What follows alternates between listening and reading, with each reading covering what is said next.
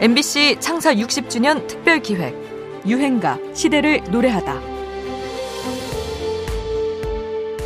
네, 그럼 무한궤도 이번 참가팀 중 가장 뒤에 하고 있는데요. 기다리는 동안 어떤 생각을 하셨어요? 그냥 딴 생각 특별히 한 건 없고요. 빨리 집에 가가지고 엄마 얼굴 보고 싶다는 생각했었어요. 15팀 하는 동안 많이 긴장이 됐었나 봅니다.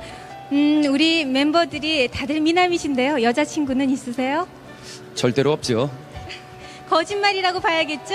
자, 그럼 참가번호 16번 서울 대표 그룹 무한궤도입니다. 참가곡은 그대에게.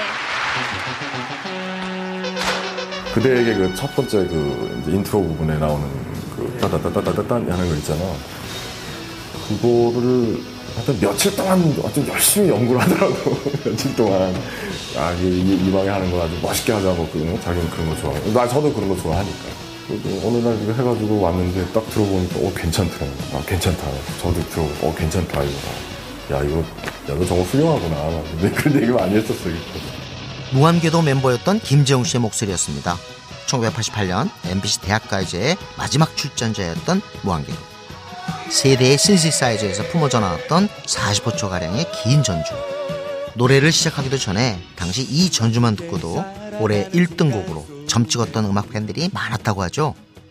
1977년 시작된 MBC 대학가요제는 첫 회에서부터 샌드페블스의 나 어떻게로 대박을 터뜨렸고 연이어 그때 그 사람, 내가, 꿈의 대화, 바다에 누워 등등 수많은 명곡과 스타를 배출해냅니다.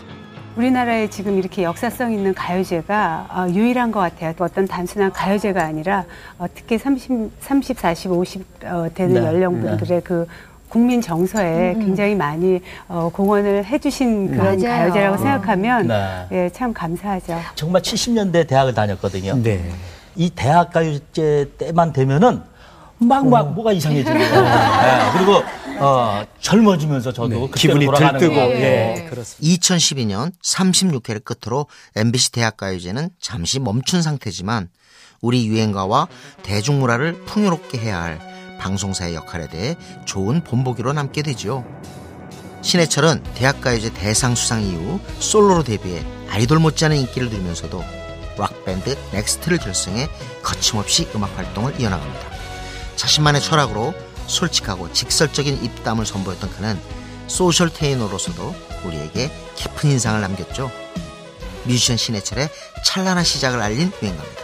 무한궤도 그대에게